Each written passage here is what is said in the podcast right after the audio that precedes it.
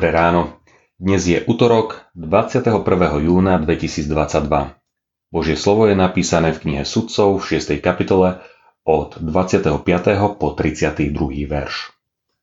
Onú noc hovoril mu hospodin.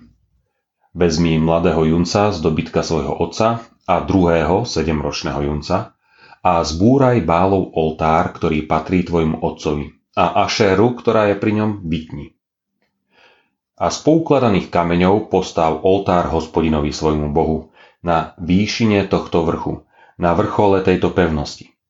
Potom vezmi druhého junca a obetuj ho ako spaľovanú obeď na dreve z ašéry, ktorú vytneš.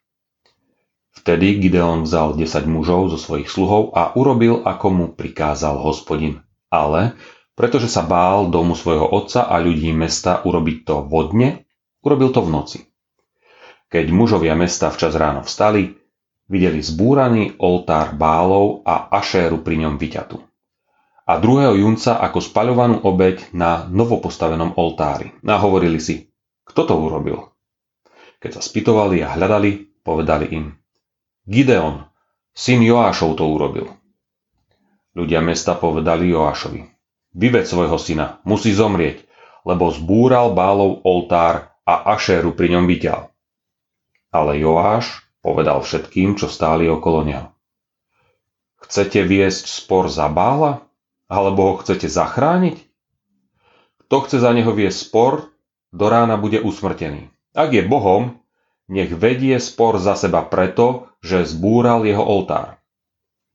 V onen deň dali mu meno Jerubal, čím chceli povedať Bál nech vedie spor proti nemu, pretože zbúral jeho oltár. Nepriateľ Skôr ako Gideon vytiahne do boja proti Midiancom, musí sa popasovať s väčším nepriateľom, než sú ľudia. Sú to falošní bohovia.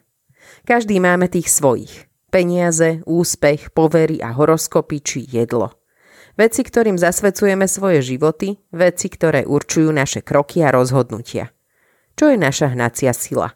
Kam sa utiekame, keď nevieme ako ďalej? Úprimne si odpovedzme, koho chceme svojim životom osláviť. Na vrchole môže byť stále iba jeden.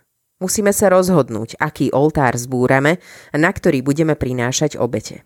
To je boj, ktorý predchádza všetky ostatné a nikoho neobíde, lebo sa deje v našom vnútri. Rozhodnúť sa musíme sami. Dobrou správou je, že akokoľvek ďaleko sme s našimi falošnými bohmi zašli, ešte stále nie je neskoro.